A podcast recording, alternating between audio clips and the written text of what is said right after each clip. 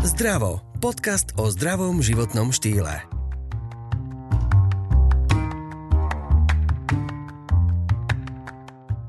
Debka.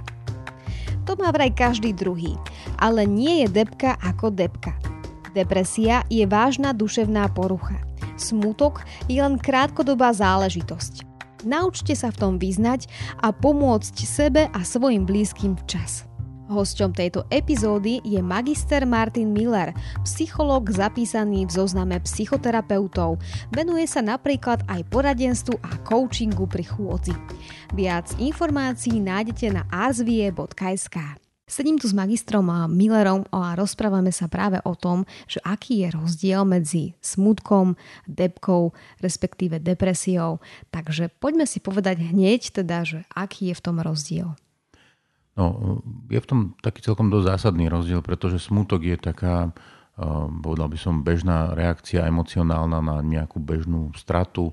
Samozrejme, on môže byť aj intenzívnejší, ak teda stratíme možno niekoho blízkeho, alebo ak stratíme možno svoje blízke zviera alebo podobne, alebo aj nejaká vec sa nám pokazí, rozbije alebo čokoľvek. Ale smútok je v zásade časovo ohraničený, čo sa týka času a nie je to niečo, čo by trvalo dlhú dobu, to sa bavíme o tom, že teda hodiny, dni alebo nebodaj týždne.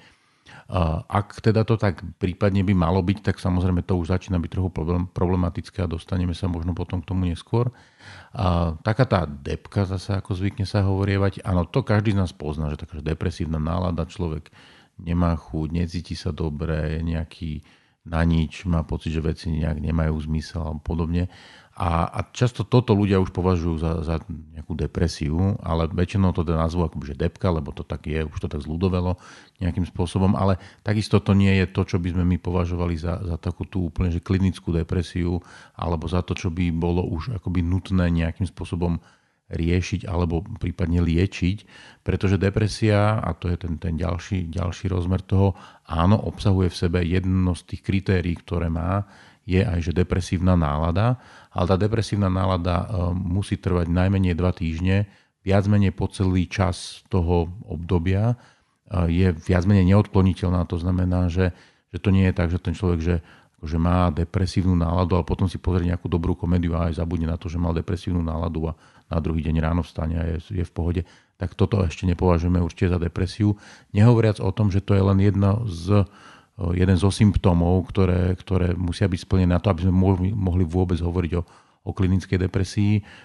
Ďalšie potom sú, že teda veci, ktoré ten človek robí alebo robil bežne, tak pre ňo buď strácajú význam, alebo na ne nemá chuť. Alebo sa do nich ani nevie nejakým spôsobom rozumne, akoby nazvime to, že prinútiť tak normálne vôľovo, nemyslím teraz úplne na silu. Potom samozrejme často tam môžu byť poruchy spánku, môžu tam byť poruchy alebo zmeny v takom nejakom stravovacích návykoch. V apetite tí ľudia jedia buď oveľa menej, alebo oveľa viac.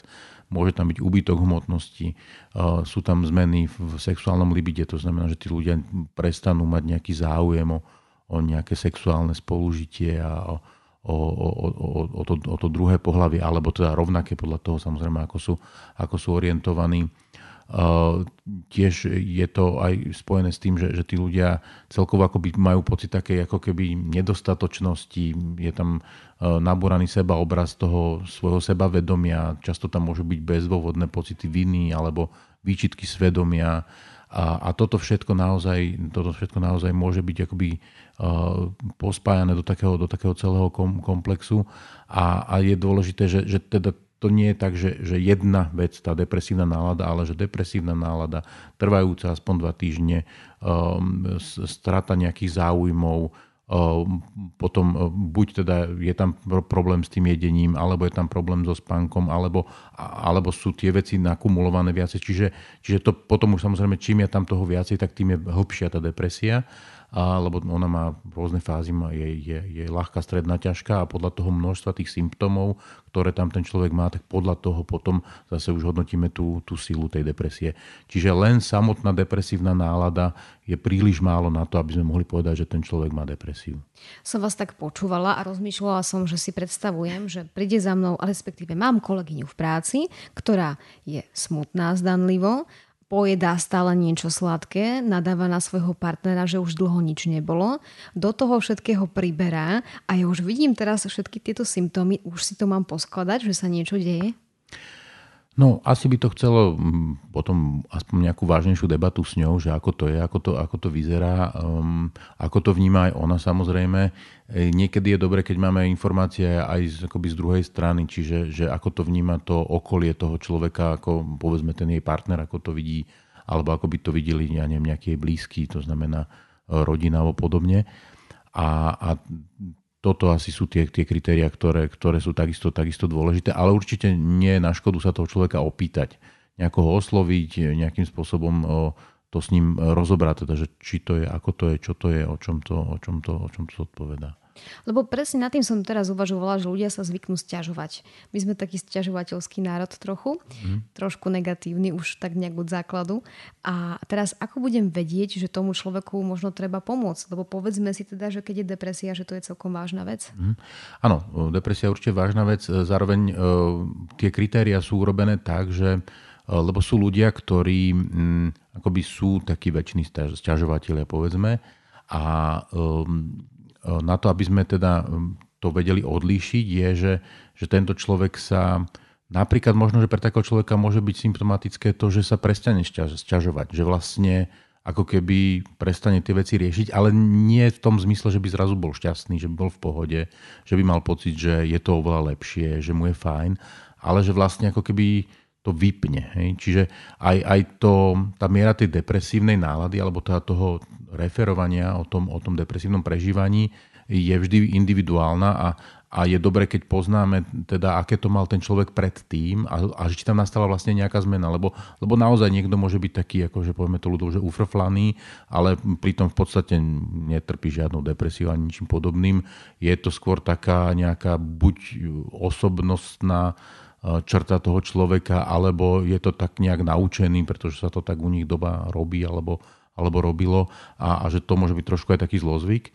Ale ak tam nastane v tomto smere nejaká zmena a v tom takom by som povedal, že negatívnom, hoci povedzme, áno, my môžeme povedať, že fajn, už sa nesťažuje, ale vlastne ten človek prestane hovoriť, prestane nejakým spôsobom komunikovať tieto veci, tak vtedy asi nebudeme úplne to vyhodnocovať tak, že toto je zmena k lepšiemu, ale že toto práve môže byť zmena k horšiemu, pretože ten človek sa môže postupne začať sťahovať aj možnosť z tej sociálnej komunikácie a naozaj v takých tých naozaj že úplne najťažších prípadoch je to tak, že tí ľudia nie sú schopní potom povedzme ani vstať z postele a v podstate ostávajú doma a nevychádzajú von, ani sa nestarajú o svoju hygienu a podobne. A to už je naozaj veľmi ťažká depresia.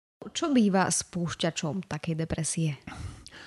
Asi sa nedá úplne špecificky povedať, že by toto niečo boli nejaké úplne konkrétne spúšťače, aj keď zase na druhej strane áno, ako som povedal na začiatku, tak môže to byť aj nejaká strata blízkej osoby, alebo naozaj to môže byť aj strata povedzme toho obľúbeného domáceho zvieraťa. Ale v dnešnej dobe to môže byť napríklad aj strata zamestnania, pretože to sebou prináša celý komplex ďalších ťažkostí, ktoré z toho vyplývajú. Jasné, že sa to nedá teraz povedať, že každý, kto stratí zamestnanie, tak nakoniec dostane depresiu a bude to tragédia. Nie, nemusí to tak byť samozrejme.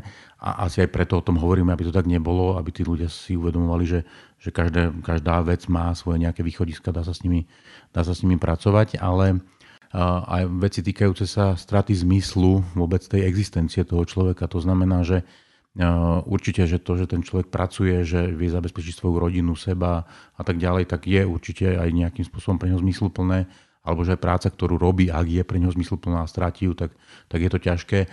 Ale na druhej strane môže to byť aj tak, že ten človek dlhodobo je v práci, ktorá nie je zmysluplná pre neho, alebo ten zmysel stratila, alebo ten človek stratil tú víziu v tom, sa v tom nejako posúvať alebo niečo zmysluplné robiť, tak to sú také, by som povedal, trochu akoby existenciálne rozmery toho depresívneho a toto často bývajú také tie spúšťače, len ono to je také, že na začiatku to môže vyzerať ako drobná vec, ale postupne sa to väčšinou zvykne nabalovať, pretože ten človek, jemu aj tak odchádza nejaká energia, chuť,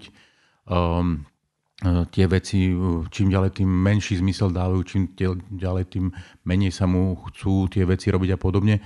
Preto aj keď ľudia hovoria o tom, že majú depku, tak väčšinou je to taká naozaj že epizodická záležitosť, že ten človek má v ten daný deň alebo v tých pár dní proste má nejakú, akoby, že nazvime to skôr, že blbú náladu ale väčšinou vie ísť ďalej. Ale tuto tým, že to vlastne postupuje a tie 2 týždne niekedy, ja by som povedal, že to je možno aj málo, ale teda tak v tých kritériách to máme, že tie 2 týždne, ale že naozaj to býva taký dlhodobejší proces toho, kým vlastne ten človek sa dostane až do toho, že teda už sa tam začnú pridružovať tie ďalšie symptómy tak, aby sme vedeli povedať, že ten človek je naozaj chorý.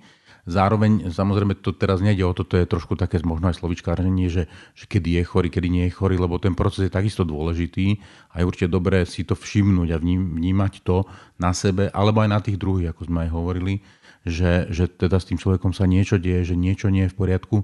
A zároveň treba povedať ešte, to som vlastne zabudol povedať na začiatku, že ono to nemusí vždy vyzerať tak ako negatívne v takom tom slova zmysle, že ten človek je taký akože utiahnutý, alebo je nejakým spôsobom akoby menej vravný a podobne.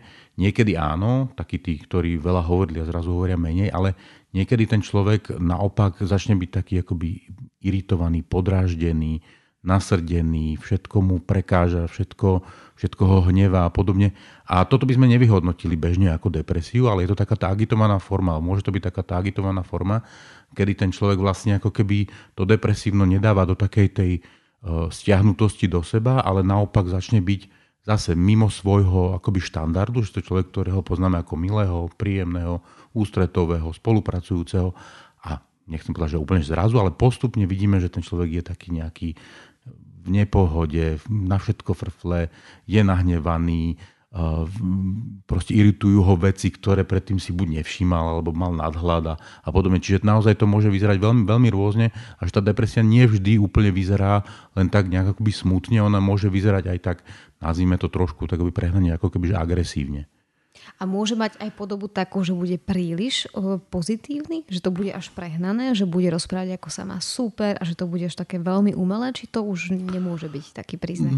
Toto skôr nie, toto je akože takto, akože niekedy možno, keď ten človek sa to snaží zakryť a keď ten človek si akoby uvedomuje, že veci nie sú také dobré, ako by on sám chcel, aby boli, tak môže voliť takúto stratégiu, ale ťažko povedať, že či by sme to zaradili do kategórie depresie. Možno by sa to dalo, možno by sa to dalo zaradiť do kategórie také nejakej začiatočnej alebo toho počiatočného štádia, keď sa snaží síce to okolie, ale hlavne asi samého seba presvedčiť o tom, že veci sú lepšie, než naozaj sú.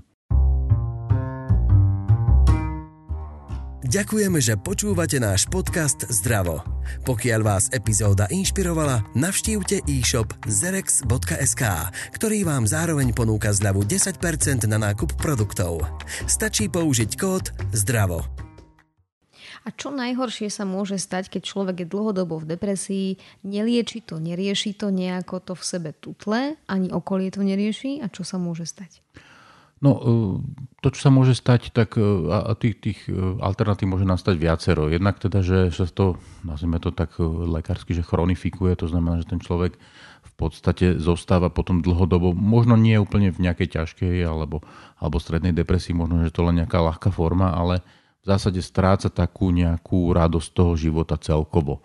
A už ani nevidí východisko a zároveň akoby, že to príjme za normu, že to zoberie ten človek, že no tak to tak je, to je môj údel, alebo ja tak musím trpieť, alebo už akokoľvek si to akoby preloží.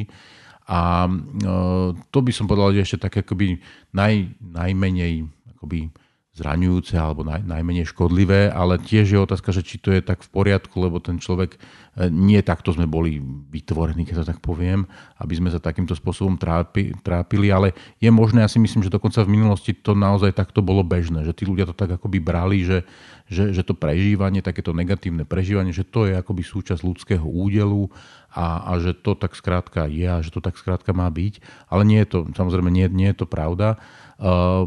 Čiže áno, poviem to tak, že ten človek akoby, že no nič také strašné sa mu síce nedeje na jednej strane, ale na druhej strane akože je škoda, pretože takto žiť, pretože ten človek by naozaj mohol fungovať dobre, šťastne, spokojne a je škoda, aby ten život prežíval takto. Ďalšia možnosť je, že to teda neostane len na tej jednej úrovni, ale že sa to začne zhoršovať, sa to začne prehlbovať a tam by som povedal, že takéto akoby ťažké štádium naozaj je také, že tí ľudia ani fakt, že nevylezú z tej postele, že už ani nie sú ochotní sa než ochotní. Oni v podstate nevidia zmysel ani v tom, aby sa umyli, aby si umyli zuby, aby išli na toaletu, aby jedli, aby sa napili alebo podobne. Čiže tam naozaj môže prísť aj k takým akoby rôznym somatickým komplikáciám a podobne. Vtedy už väčšinou zasiahne samozrejme aj to okolie, ak ten človek teda má nejaké okolie, lebo to, tam už väčšinou je aj dôležitá alebo tá nutná tá nejaká hospitalizácia toho človeka, lebo to sa často ambulantne ani nedá zvládnuť, lebo ten človek ani nemá vôľu, aby niekam išiel nejakému lekárovi. No a potom úplne to najhoršie môže byť, že teda ten človek nejakým spôsobom dospeje k tomu, že teda volí samovraždu. Čiže naozaj akože depresia môže byť aj teda fatálne ochorenie a aj z tohoto dôvodu určite to teda netreba podceňovať, pretože ako som aj povedal a zase to zopakujem, že vždy tie veci majú riešenie a vždy sa s nimi niečo dá robiť, pretože je to rovnaké ochorenie ako povedzme napríklad cukrovka. A keď človek zistí, že má cukrovku, tak väčšina tých ľudí s tým začne niečo robiť, alebo minimálne mu lekár navrhne, že toto a toto sa dá robiť, toto a toto môžete urobiť. Ak toto a toto neurobíte, no tak to bude mať takéto a takéto dôsledky na vaše zdravie, na váš organizmus a tak ďalej a tak ďalej. Rovnako je to aj pri depresii. A myslím si, že už v tom 21. storočí by sme mohli byť trošku ďalej v tom nejakej tej stigmatizácii alebo teda vyhnutiu sa tej stigmatizácie v tom, že aj návšteva psychiatra je úplne bežná návšteva lekára a ten psychiater má tú svoju prácu na to, aby tomu pacientovi pomohol v prvom rade, takže si myslím, že toto je určite cesta, ako z toho von. Čiže áno, môže to byť aj fatálne na jednej strane, na druhej strane, ak sa to rieši, tak je to riešiteľné. No takéto zlé príklady poznáme aj z médií. Rôzne známe osobnosti, celebrity to takto zle ukončili, takže nie je to novinka, ale ani to nie je cesta samozrejme. Chcem sa spýtať, mávate vy posledné roky viac pacientov s depresiou? Že rastie to? Že deje sa niečo vo svete? Ťažko povedať, že či je to úplne akoby o depresii. Ono je to často kombinované a komplikované aj teda takouto akože úzkostnou symptomatikou. To je taký zase ďalší iný veľký okruh týkajúci sa toho nášho duševného zdravia, respektíve choroby. A niekedy aj to úzkostné prežívanie, lebo tie tlaky, ktoré sú na ľudí vynakladané v tom svete, v tej práci, v tom celom našom fungovaní, sú veľké a prinášajú množstvo úzkostného prežívania. A to úzkostné prežívanie, keď nie je riešené dlhodobo, tak ono môže začať navodzovať aj tie depresívne fenomény, pretože ten človek cíti akoby takú nejakú neschopnosť, nemožnosť, nedostatočnosť v tom, aby to vedel efektívne riešiť. Takže ja si myslím, že taká tá kombinácia tých úzkostných a depresívnych vecí a vo všeobecnosti vieme, že tieto veci stále nejakým spôsobom narastajú. Áno, vždy je problém to nejako očistiť štatisticky, že či je to kvôli tomu, že ľudia sú ochotnejší o tom hovoriť, alebo že či je to kvôli tomu, že je toho jednoducho viac. Každopádne aj v jednom, aj v druhom prípade je to tak, že jednoducho je toho viac, alebo teda ľudia o tom viac hovoria a viac sa to musí riešiť. Takže nech je to akokoľvek, tak ten dopyt po tom riešení týchto vecí narastá. A zároveň, keby sme teda ešte len kúsok k tým úzkostným veciam, povedal by som, že keď sa robil sa prieskum relatívne nedávno, ktorý zisťoval, že ako to je vlastne s tým úzkostným prežívaním a ak si dobre spomeniem, teraz to možno trošku, nepoviem úplne presne to číslo, ale myslím, že nad 70% ľudí, neviem či nie nad 80% ľudí, ktorí zažívajú úzkosti v tom svojom živote, s tým vôbec nič nerobí. Čiže to je akoby celkom, to je obrovská množstvo ľudí, ktoré ani nie, že nevyhľada pomoc, ale vôbec s tým nič nerobí. Jednoducho to berie zase ako nejaký údel toho, že no tak toto asi patrí k životu a s týmto teda asi musím nejako žiť. A toto z dlhodobého hľadiska naozaj ale zase môže viesť aj potom k tomu, že sa z toho vyvinie depresia a môže sa to akoby, tak ľudovo to poviem, že zakvasiť v takom nejakom móde takého toho potom ústavičného frflania, nespokojnosti, nepohody. Možno by sme to úplne nevyhodnotili ako nejakú klinickú depresiu, ale zároveň asi ťažko povedať o tom človeku, že je úplne duševne v poriadku a že prežíva svoj život ako naplnený, plnohodnotný a podobne. Čiže nesplňa ani tie kritéria toho zdravia, ktoré má Svetová zdravotnícka organizácia napríklad. No my to z tých amerických filmov poznáme, že tam má každý svojho psychológa, každá rodina takmer, že je to tam normálne, ale u nás to ako keby stále nebolo a mám taký pocit, možno, že hovorím aj za iných, že keď niekto ide k psychológovi alebo k psychiatrovi, povedzme si rozdiel, že vlastne kto čo lieči, a tak je to ako keby hanba, že som blázon. Mm-hmm. Áno, hej, táto stigma u nás stále prežíva, hlavne teda by som povedal, že teda predsa len mám pocit, že Bratislava je na tom trochu inak, ale tak väčšinou to tak býva, že tie veľké mesta všade sú na tom inak, ako potom ten zvyšok tej krajiny.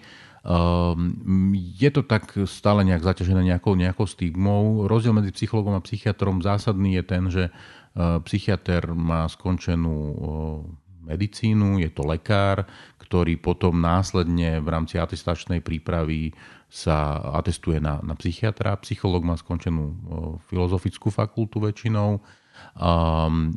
Nie je to teda lekár, nepredpisuje lieky a následne potom zase tiež v rámci atestačnej prípravy sa môže atestovať na klinického psychológa, poradenského psychológa alebo pracovno-organizačného psychológa. Prípadne sú to psychológovia, ktorí pracujú v centrách pedagogického psychologického poradenstva a prevencie, teda to sú centrá, ktoré sa venujú hlavne teda deťom a školskej problematike, školskí psychológovia na referátoch práce a pod gestiou Úradu práce, sociálnych vecí a rodiny.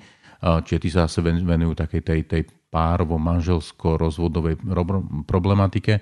Čiže tá psychologická časť je tak akoby širšia, že postihuje také väčšie množstvo a nie každá tá zložka sa venuje nejakej patológii, aj keď nejakej patológii sa venuje v nejakej podobe, ale nie je úplne nevyhnutne len tej, o ktorej sa bavíme my tu teraz. Ten psychiatr naozaj sa venuje už viac menej hlavne teda tej patológii, že naozaj teda rieši tie ochorenia a niekedy na tom poli ten psychológ a psychiatr sa doplňajú a kooperujú spolu, pretože niekedy je nevyhnutné, aby ten pacient bral aj lieky, ale zároveň aj by, povedzme, chodila do nejakej terapie. Niekedy je nevyhnutné, aby ten pacient tie lieky, povedzme, nejaký čas nebral, pretože sa potrebujú spracovať nejaké veci v rámci terapie, ale aby bol pod dozorom psychiatra, keby náhodou bolo treba tie lieky nasadiť a tak ďalej. Čiže je to taká, akože môže tam prebiehať veľmi úzka spolupráca medzi psychiatrom a psychologom. Každopádne myslím si, že každý, aj ja teda som mal ľudí, ktorí teda si prešli aj tým a teda by sme povedali, že karma ich dobehla, že teda sa niekde v minulosti vysmievali ľuďom, ktorí ako keby chodili k tomu psychologovi alebo psychiatrovi a brali to len, že to je len nejaké pánske huncústvo alebo neviem, ako to mám povedať. A keď to na nich došlo, tak zistili, že fakt si nevedia rady a že fakt to nie je sranda a že vlastne sú bezmocní a zároveň, že sú radi, že existuje nejaká pomoc. A že to tak ako dosť výrazne zmenilo aj ich pohľad na to, že čo to znamená ich psychológovi a psychiatrovi a že to prestali považovať za nejakú hanbu alebo za nejakú stigmu alebo za niečo, čo je nejakým spôsobom nevhodné. A povedzme si na záver tejto témy takú najdôležitejšiu vec vlastne, že keď k vám príde človek, ktorého trápia veci, vy zistíte, že je to depresia podľa všetkého, podľa tých všetkých symptómov, za ako dlho, ja viem, že je to asi individuálne, ale za ako dlho a vďaka čomu sa môže dostať naspäť? Je to samozrejme veľmi individuálne, to je taká naša obľúbená odpoveď, ktorá teda moc nič nehovorí, ale veľmi záleží od toho, že v akom štádiu ten človek príde a ako dlho aj teda tie jeho ťažkosti predtým trvali. Trochu inak to vyzerá, keď ten človek príde naozaj akože v horizonte možno mesiacov toho, že teda niečo sa deje, vidí, že to nie je OK, okolie mu hovorí, že niečo by mal robiť a tak ďalej, tak tam je to aj tá prognoza je samozrejme väčšinou lepšia, pretože ešte ten organizmus akoby celý sa tiež na to nejako až veľmi neadaptoval a ten človek sa necíti úplne dobre s tým, takže má možno často viac zdrojov s tým nejako pracovať alebo to nejako zvládnuť. A zase povedzme, že ten človek príde po roku takýchto ťažkostí, tak určite treba rátať, že nejaké 2, 3, 4 mesiace to môže trvať, kým sa to nejako ošetrí, ale zase ono to je tiež také, že samozrejme na začiatku to ide nejako, potom už postupne ten človek ako nachádza tú cestu a niekedy zase je pravda, že v tej terapii možno nájde aj to, že aha, ok, že dobre, vedia, ja sa z tohoto viem dostať, teda povedzme z takého toho zlého do toho dobrého, ale vlastne aj v rámci toho dobrého sa vieme ešte rozvíjať ďalej. Čiže niekedy potom tí ľudia možno zostajú v tom terapeutickom procese už nie tak kvôli liečeniu nejakého problému, ale skôr kvôli nejakému sebarozvoju. Čiže to už je akoby ten ďalší rozmer. Na druhej strane zase, ako keď to trvá dlho, to znamená, že niekedy tí ľudia to neriešia fakt, že roky, a po rokoch proste prídu, no tak samozrejme, že aj tam to potom dlhšie trvá. Netvrdím, že to musí trvať nevyhnutne roky, ale niekedy to naozaj trvá, že rok a pol, kým ten človek naozaj nájde nejaké východiska, lebo často ako keby už už to, nazvime to, že patologické prežívanie alebo takéto akože nesprávne žitie sa mu stalo viac menej normou a pre ňoho vlastne je to normálne, že sa tak cíti a teda cítiť sa vlastne dobre je niečo zvláštne, nie je to úplne akoby bežné, hoci ten človek vie, že to chce a vie, že to potrebuje, ale je to problém aj v tom, lebo ten náš mozog naozaj je orgán, ktorý funguje na takom princípe, že use it or lose it, to znamená, že ak niečo používame, tak on to posilňuje. Bohužiaľ, on posilňuje aj tie negatívne veci, lebo on to nevie nejako úplne vyhodnotiť. Teda on to vyhodnotiť vie, ale my sme jeho pánmi do istej miery v tomto zmysle. A zase na druhej strane treba povedať, že tie adaptívne mechanizmy, také tie veci, ktoré akoby, že fungujú dobre, v tom, teda si budem trochu protirečiť v tom, že ten mozog ako keby, že aj tie negatívne veci podporuje. Akože on to bude robiť, keď my to budeme robiť, keď to tak jednoducho poviem, ale on radšej bude robiť to, čo nám robí dobre, keď to tak poviem. Čiže on bude ochotnejšie sa dostávať z tej depresie, ako keby sme ho chceli zdepresívňovať. Ale keď to budeme robiť dlhodobo, väčšinou samozrejme nevedome, nikto sa nechce vedome dostať do depresie, tak potom sa to samozrejme, že posilní celé. Čiže tam to potom môže trvať dlhšie, ale vždy je tá cesta kratšia, než to, ako to dlho trvalo. Ak aj niekto príde, že neviem, 10 rokov to mal, to znamená, že 10 rokov sa bude musieť liečiť. Hej. To zase takto to nie je. A kebyže môžeme dať jeden taký laický príklad, že čo stačí možno zmeniť v živote, aby tá zmena začala? Že čo tak najradšej dávate možno, že ja viem, že to také ťažké paušalizovať, ale ja neviem, že ráno si zacvičte, dajte si kávu, usmiete sa na slnko. Áno, keby to bolo také jednoduché. Nemyslím si, že to zase úplne takto funguje. Ako boli by sme radi, keď sme mali takéto návody, ale áno, keď sa pýtate na to, že čo, ja myslím, že úplne prvý krok úplne akože vôbec, aby sa niečo mohlo stať je, že to ten človek uvedomí. Že si uvedomí, že aha, dokeľu mám problém, zdá sa, napriek všetkému, čo už som vyskúšala, že si s tým neviem rady a teda tak možno skúsim vyhľadať nejakú pomoc. A toto je, myslím si, že taký akože úplne základná vec, pretože ak nič nezmeníme, tak sa nič nezmení. Samozrejme, môžeme skúšať rôzne veci. Určite je dobrý pohyb, bez debaty. Väčšina z nás má sedavé zamestnanie, to znamená, málo sa hýbeme. Ešte aj do tej posilňovne prídeme na aute, namiesto toho, aby sme si tam zabehli, potom tam beháme na nejakom behacom páse. Takže si myslím, že toto sú veci, ktoré sa dajú úplne inak urobiť. Pobyt v prírode je takisto veľmi dobrý, veľmi dôležitý.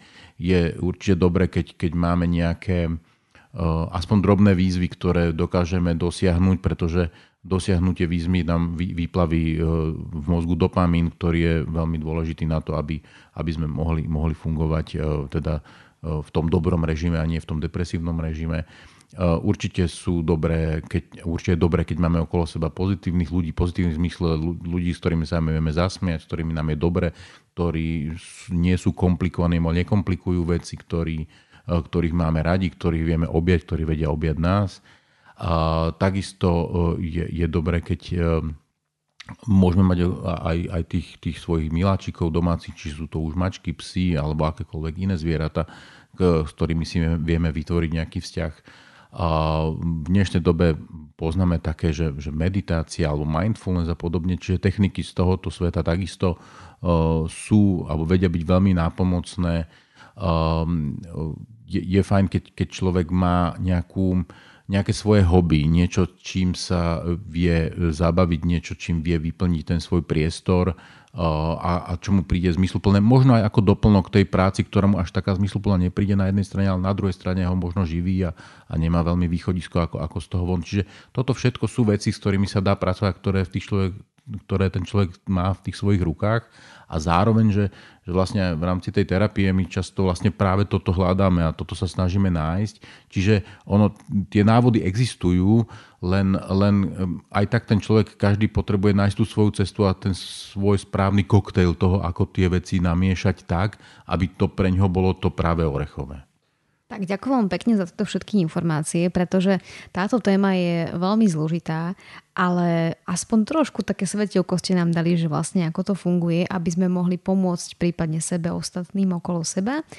A musím vám poďakovať a prajem pekný deň a vám ďakujem za počúvanie. Ďakujem pekne. Počúvali ste podcast o zdraví a o zdravom životnom štýle s Janou Pazderovou.